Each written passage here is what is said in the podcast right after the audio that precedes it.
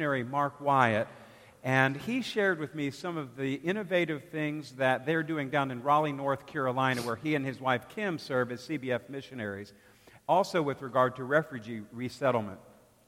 And all of this was taking place about the time that there was a lot of rhetoric swirling around in the media and in politics. And Matthew and I got to talking, and we, we just did not want the media and the politicians to have the final word on what it means to be a neighbor to somebody. So we got together at Starbucks over across Huguenot Bridge and had a cup of coffee and began to uh, put together this sermon series that we are actually wrapping up today.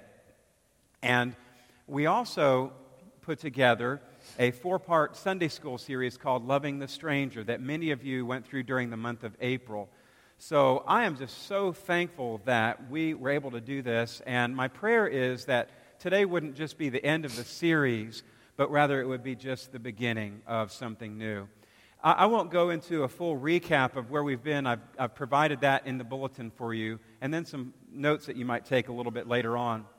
But the foundation of the series is really seeing Christ in the other, seeing Jesus in the guest, in the neighbor, in the one who is a stranger to us. And Jesus said, That which you have done unto the least of these, my brothers and sisters, you have done unto me. And so it really is a change of perspective in how we see other people. And there's a passage in the New Testament that uh, f- falls in the 19th chapter of the Gospel of Luke, where we see Jesus modeling for us what it means to be neighbor. And he calls out one whom nobody else liked and expressed care for him, and everything changed. So, Matthew, um, tell us more about that story of Zacchaeus. Today. Right. A story that may be familiar to a number of you who've grown up in the church, and we've sang that song before, but it was.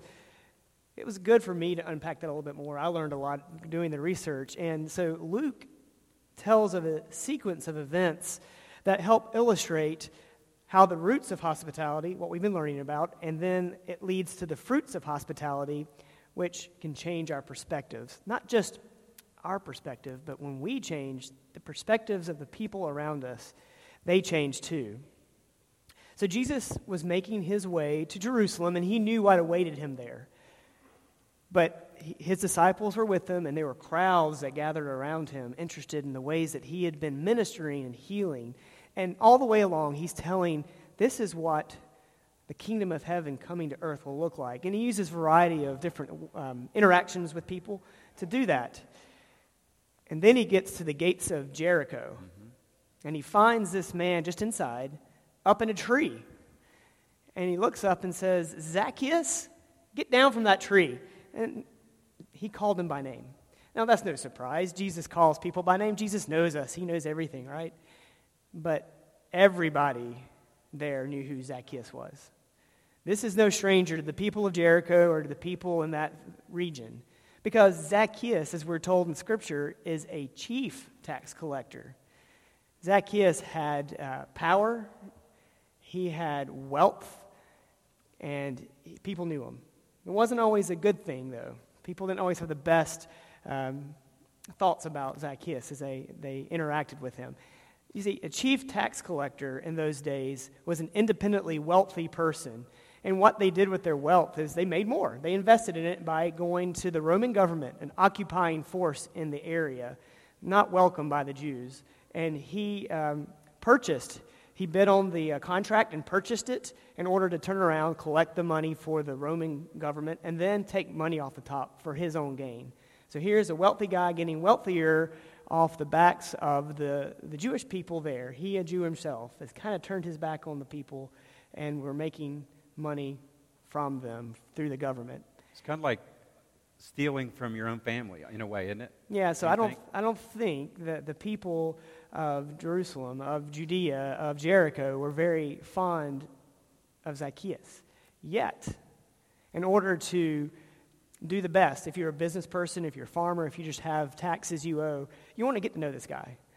Uh, in order to get to know this guy, then you become friendly with him, and maybe, just maybe, he won't be as tough on you. Maybe he won't take as much from you if you're in good standing with Zacchaeus.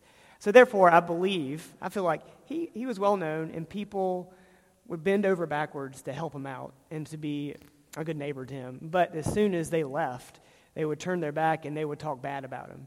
No one really liked Zacchaeus. He was just there as doing the, the Romans' um, bidding, and they had to acquiesce. And they really didn't like him. So here he is up in a tree. Why is he in a tree? I mean, if he is that powerful and that connected, couldn't Zacchaeus really just get his henchmen, his, his men that work for him, to clear space on the road so that he could be have a prime spot to see Jesus when he came yeah. along and then mm-hmm. grab him? Or couldn't he have just set up an, uh, a private meeting with Jesus? Uh, I'm sure he did that often with people that he had to do business with. So uh, why not do it that way? I'm not quite sure, except to say that maybe Zacchaeus knew who he was. Maybe Zacchaeus knew that, yeah, what I'm doing isn't on the up and up. I am taking advantage of my own people. I'm wealthy and I'm getting wealthier. And yeah, people talk great to me at my face, but they talk bad about me when I turn around. And then this Jesus. Here comes this Jesus, and Jesus doesn't have anything. I, I have nothing that I can get from him. There's no way to take this relationship and make it work for me. Jesus is just offering himself and has nothing. So there's no give and take here. What do I do with Jesus? But I'm really curious about this Jesus. There's something different about him. I'm not like the crowd but I want to know. So I'll climb up this tree and I'll wait and I'll look. Mm-hmm. And I'll, I'll, learn something else about, about him. And then here comes Jesus.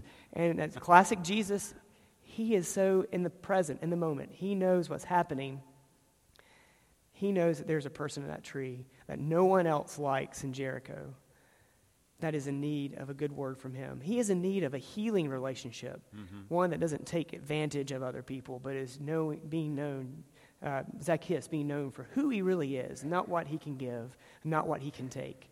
And so Jesus, Jesus calls Zacchaeus down and says, Zacchaeus, I want to come and have dinner with you. I want to help illustrate to these people what the kingdom of heaven, what the kingdom of God really looks like. And the crowd, yeah. they go wild. but not for the good reason. They didn't like it. They were offended. Why, Jesus? Yeah. Here we are suffering uh, as an occupied people. The Romans are already persecuting us. And here Zacchaeus turns his own back, this wealthy man who maybe could have done something good for us. And he takes from us too. And now you who are proclaiming something different, you are so different, and you want to spend time with Zacchaeus. Why? It just doesn't add up. Yeah. You don't, you wouldn't, I mean, that's just not normal. Well, let's compare Zacchaeus. He's a rich guy to another rich guy, or another rich ruler that, had, right. uh, that Jesus had just confronted in uh, Luke 18, starting at verse 18. There's another uh, rich ruler mm-hmm. who is confident in his faithfulness and being a, a good Jew and keeping the commandments. And so he sees Jesus and knows that he is a, a good teacher. He calls him good teacher and walks up to Jesus confidently and says, Jesus, I'm doing all these great things. I am keeping your law. Um, but remind me again, how am I going to inherit the kingdom of heaven? Yeah. Tell me what I already know. And Jesus says, Well, you're, not, you're right you are keeping the commandments, you're keeping the law, but there is, there's one thing you do lack, and that is your possessions. Those, those are defining you too much. You're too wrapped up in who you are. And it's very likely this particular ruler was probably seen favorably among the, the people there. So he says, You need to give up your possessions and your things, and then come follow me, and you will inherit the kingdom of God. What happens? He can't do it. The ruler can't do it, even though he is seen by others as a good standing Jew who follows God and keeps his commandments. But he walks away no different than when he encountered Jesus because of the possessions, his status, who he is. He can't give that up. So here we are with Zacchaeus, who's up in a tree, probably ashamed of right. who he mm-hmm. is and what he's been doing.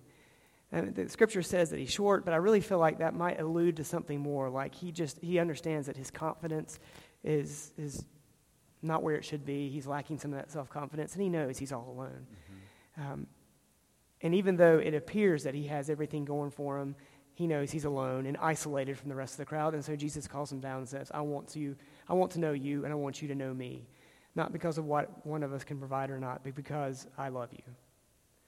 And so he does that. And Zacchaeus hears the muttering of the crowd. He knows, oh, here you go again. The crowd doesn't like me, and this is just another instance where it's clear that I'm the bad guy. And he says, But wait, Jesus, man, you show me such grace. You show me such love that you want to know me. Right. Yeah, I'm willing to give half of my possessions to the poor. And there, not only that, if there are people I have cheated, and you know he's done that, I want to give back four times what I took from them. Four times. So you're saying he's, he's going to give everything he has to the poor. Well, half of ha- his half of half yeah. of his wealth, half of everything, Right. And then four times what he had taken Yeah. to pay people back, Right. to make Now- retribution. Can you do the math? Well, I mean, he wouldn't have anything left. He wouldn't have anything left. You think that really happened? Well, it's in the Bible. Yeah, it is. I So, think the, the point, yeah. though, is Zacchaeus was willing to do what the ruler wasn't. He was willing to give it all up. Yeah. He found something that was more important than the status, than the things. He found a relationship with God, and, and following Jesus, that would make it, that would be enough for him, and he would be taken care of. Now, Jesus, uh, Zacchaeus' perception has been changed completely about who Jesus is and about his life and what it means to follow Jesus. Yeah. And so he's willing to do this radical thing, give back to the poor and to the people he's cheated. So when he goes off and starts doing that, how do you think the crowd reacts? How do you think the people who have been cheated by him start to react? I mean, it would, to me, it would be like if, if somebody did that today, and, you know, let's say somebody charged us too much interest on, um, on our car loan or our credit card. Today you have payday lenders. But, that's right. It would be like a payday lender who is knowingly charging exorbitant interest Right. on people who can't afford to pay it, and then they have radically changed and then come door to door to, to pay back what they had done four times over. It, you, you just, that's unheard of. Right. We, we generally see them as people who are taking and Yeah. taking advantage of, of others. Right.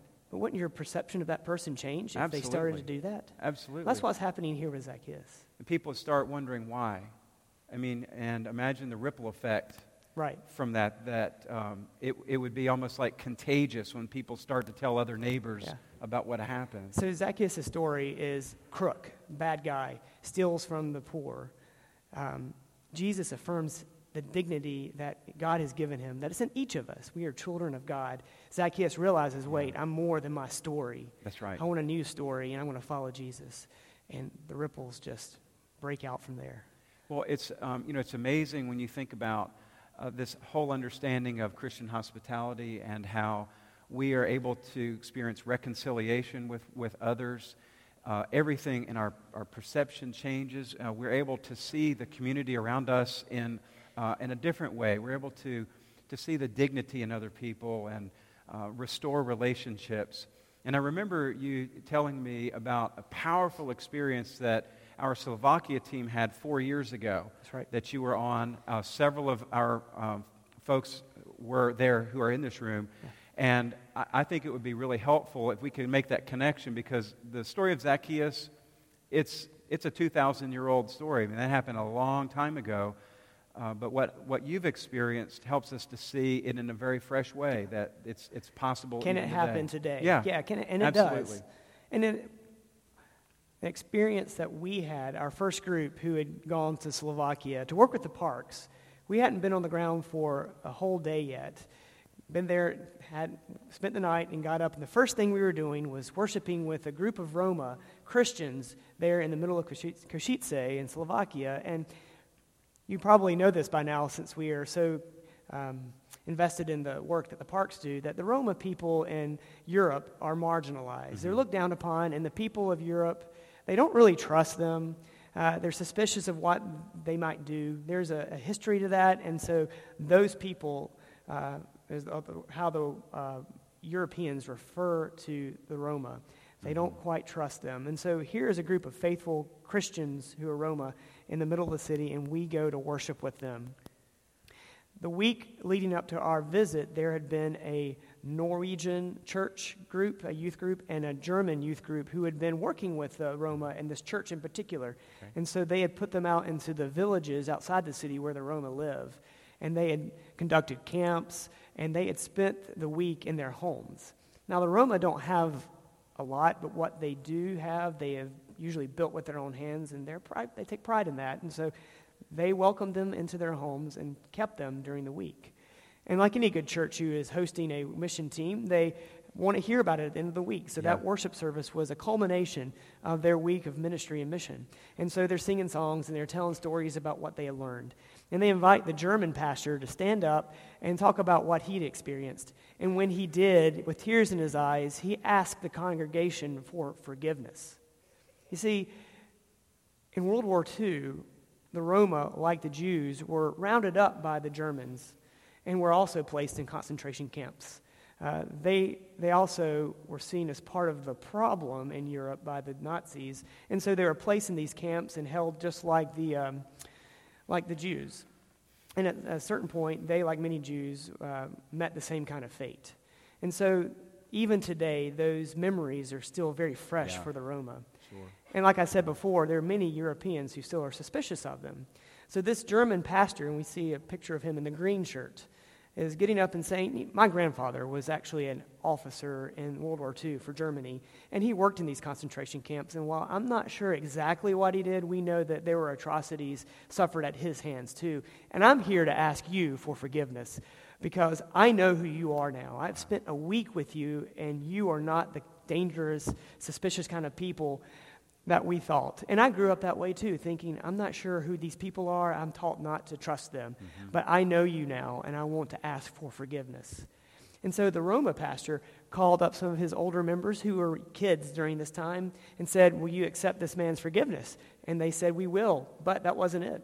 They said, We want to ask you, the German pastor, for for- forgiveness as well. Because, yeah, we remember that time, and it wasn't good, but we have learned to not trust the Germans either. Okay. And, and we have called them names and cursed them behind their backs and taken advantage of them. And so we need to ask you for forgiveness as well. And so you can imagine this team from Huguenot Road Baptist Church sitting in this worship service, and we were just amazed. We really experienced God's reconciliating power Yeah. um, and the change of perspective that happened both on the German pastor's part, but also for the Roma. Why? They had opened up their homes, hospitality was had, and they knew each other for who they were. It was a powerful moment. So this is this is the fruit of hospitality when we are able to be in relationship with one another and begin to trust one another, to learn one another's story, then this is the fruit that can happen. This fruit of reconciliation and restoration of relationships and healing. And that that's possible for us today. For every one of us who have the power of the Holy Spirit, we can take those kind of steps and see this fruit at, uh, uh, av- as we uh, continue to live lives as believers. Uh, there, there are some things, like I said earlier, we, we don't want the series just to end today. We want to take next steps and, and put these principles into practice when we have the, the roots of Christian hospitality, of seeing Jesus in the other, that several things can happen. If you're taking notes, you can jot these down as um, next steps are taken. Um, like Zacchaeus, we, we can choose a new narrative. We do not have to allow the old narrative to dictate our future or determine our next steps or our destiny. We can claim a new narrative through Jesus Christ. And that's exactly what he did. Uh, Zacchaeus came down from the tree and was at table with Jesus and was able to see a new way of living. And so much so that he went out and he modeled it and asked for forgiveness and restoration and made payment back to those who he had wronged. So we can choose to change our narrative. And with the Holy Spirit's help, we can do that. The second thing is we can live in such a way that other people will ask why we live that way. Why? I imagine people said, Zacchaeus, why? People say to the German pastor, why? Or to the Roma people, why? How could you do? How could you have the strength to do that? And we then have an opportunity to say, because of what God has done in my life through Jesus Christ. And just simply begin to, to share the basic message of the gospel, the good news. But all of this happens in relationship. And you might say, Pastor Bob, that's hard. I don't really feel comfortable talking to people. I'm not good at introducing myself to people. And you know what? it, it's possible for, with, with God, all things are possible. Uh, it can be through where we go to school or in our neighborhood or in, even in our own family uh, or through the workplace. That, that we can just choose to say, I'm going to give it a shot. I'm going to trust God to help me connect and, and maybe build a relationship and see what God's going to do. And um, this past, um, well, several weeks ago, on May the 6th, we had the memorial service for one of our longtime members, Dorothy Barowie. And um, Willie, her husband, is in rehab now. And during the memorial service, one of our members, Dwayne Gibson, who's going to come on, come on up, Dwayne, shared a personal testimony about his relationship with Willie and Dorothy that I felt uh, you all needed to hear. And so, Dwayne, thank you for coming and, and just share how God led you into that relationship with the Barowie family.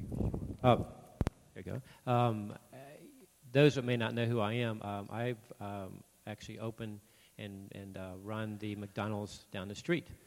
Um, and um, over, uh, I guess the store opened in 86, and um, the breweries, um, which I call Aunt B and uh, Uncle Willie, um, uh, were regular customers. And they're such a, a, a special uh, couple. Uh, they would come in, park in the same parking spot, and, and get out of the car. Willie would open the door for her, walk her into the store, hold her hand. He would sit down.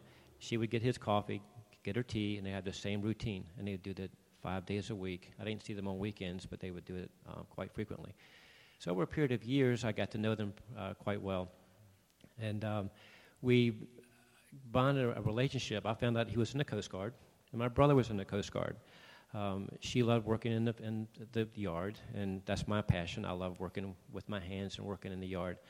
So we got a little bit closer in that, in that aspect. But um, I knew their car. I just remember seeing their car. So um, over a period of time, um, they didn't come in for a while. Hmm. Several weeks went past. Okay. And um, I said, something's not right here. So um, going home, I, I go past this way. And I remember them telling me that they lived in the old gun estates, but they didn't say where. So driving home one evening, I, I was coming down Huguenot Road, and I said, let me just turn in here for a second. So I was looking for that blue car. And I turned into Old Gun Estates, and Lord behold, the first house on the right was the house that they lived in. What are the odds of that? It was a God thing. Mm. Um, I, I, didn't realize what I was doing when I, when I was doing it. I just kind of just, just made that move. Uh, went to the door, and, and, um, and they, they uh, came to the door, and um, something hit me. I just knew that there was a special moment there. Um, their son had passed away. He had been ill, and um, they were mourning, and they were just they were um, in deep um, sorrow, and um, they welcomed me into their home, and they showed me where their son had, had slept, and and and um, there was a special moment there where um, a relationship got a little bit stronger. So, as leaving the house that evening, Aunt B said, "Do you do yard work?" I said, "Yes." Um, she had lots of yard work that had to be done. So um, we set up a date and, and uh, set up a time, and I, I, came back to their house and um, did lots of yard work. And uh, I would never pay them, they would never pay me. Would, I would always ask, please, I don't want to get cash. I'd rather uh, just do it for, just, you know, for, for friendship. So they insisted on taking us to a ball game. That's when the Richmond Braves were the Braves and not the Squirrels. And um, this was 1993. Um, Willie was a retired umpire for the Major League uh, Baseball. So he had some perks. so yeah. we picked him up one evening and took him uh, to the baseball game, and we got to sit right behind the dugout. I mean, we were like right in front of the wives. It was really a special treat. And um, they were talking about um, um, his major league experiences and so forth. And, and um, actually, we got to see Chipper Jones, those who followed the Braves. We got to watch Andruw uh, Jones, uh, John Rocker. We saw all those guys play and the relationship got closer and closer, and so we we kind of had that bond. So um, we had this relationship that it still means a lot to me. Um, That's okay. That's okay. Um, well, I know she she wanted to keep she wanted to pay you for the yard work. she so- wanted to pay me for the yard work. Yeah, I just, just uh, I, I get so um, emotionally. Um, guess it meant so much to me. Um, I went back and and um, did some more yard work, and um, they wanted to pay me, and I said, if you write me a check, all I want to do is turn around and, and give it to my church. What I didn't realize at this moment is they were struggling through their their uh, church that they were they were attending, and they said, "Well, where do you go to church?" I said, "Right across the street." And they said, oh, "The Catholic church?" I said, "Oh no, no, it's the Baptist church." uh, and um, I said, "Well, if you'd like to go and, join us, you're welcome to." And uh, the first Sunday, I sat right there in five pews back where they always sat, and um, sat with them the first Sunday. And weeks later, they joined the church. Mhm.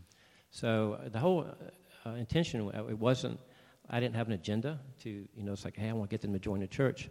Um, it was one of those things where I think God just put me in the right place at the right time. And it, it just, still to this day, like just now, I got kind of emotional about it. So it means a lot. And I, I, I, I think God worked in my life with that. Yeah, he did. He did. Thank you. Thank you so much, Dwayne, for willing to share from your heart today. And maybe your story will encourage us to think about the relationships that we have with others. Maybe, maybe somebody who doesn't know the Lord, or may, maybe somebody who's really struggling with something, um, and, and maybe a door will open, just like it, a door opened for the Baroes to come. And even to this day, our congregation's ministering to Willie in his grief, and now that he's in rehab. And so, thank you for being willing to take that risk. Uh, God, through his son Jesus, looked up in the tree to find Zacchaeus. You got in your car.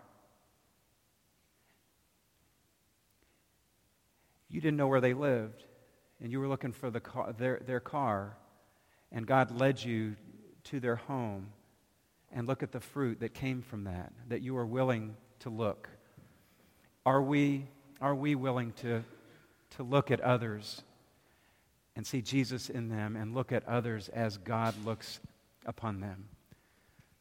When we do that, everything can change. Perceptions can change. Our perception of others,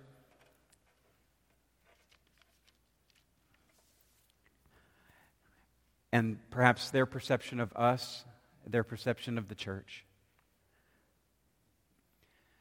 I pray that God will speak to you and that God will encourage you to take next steps, to be neighbor.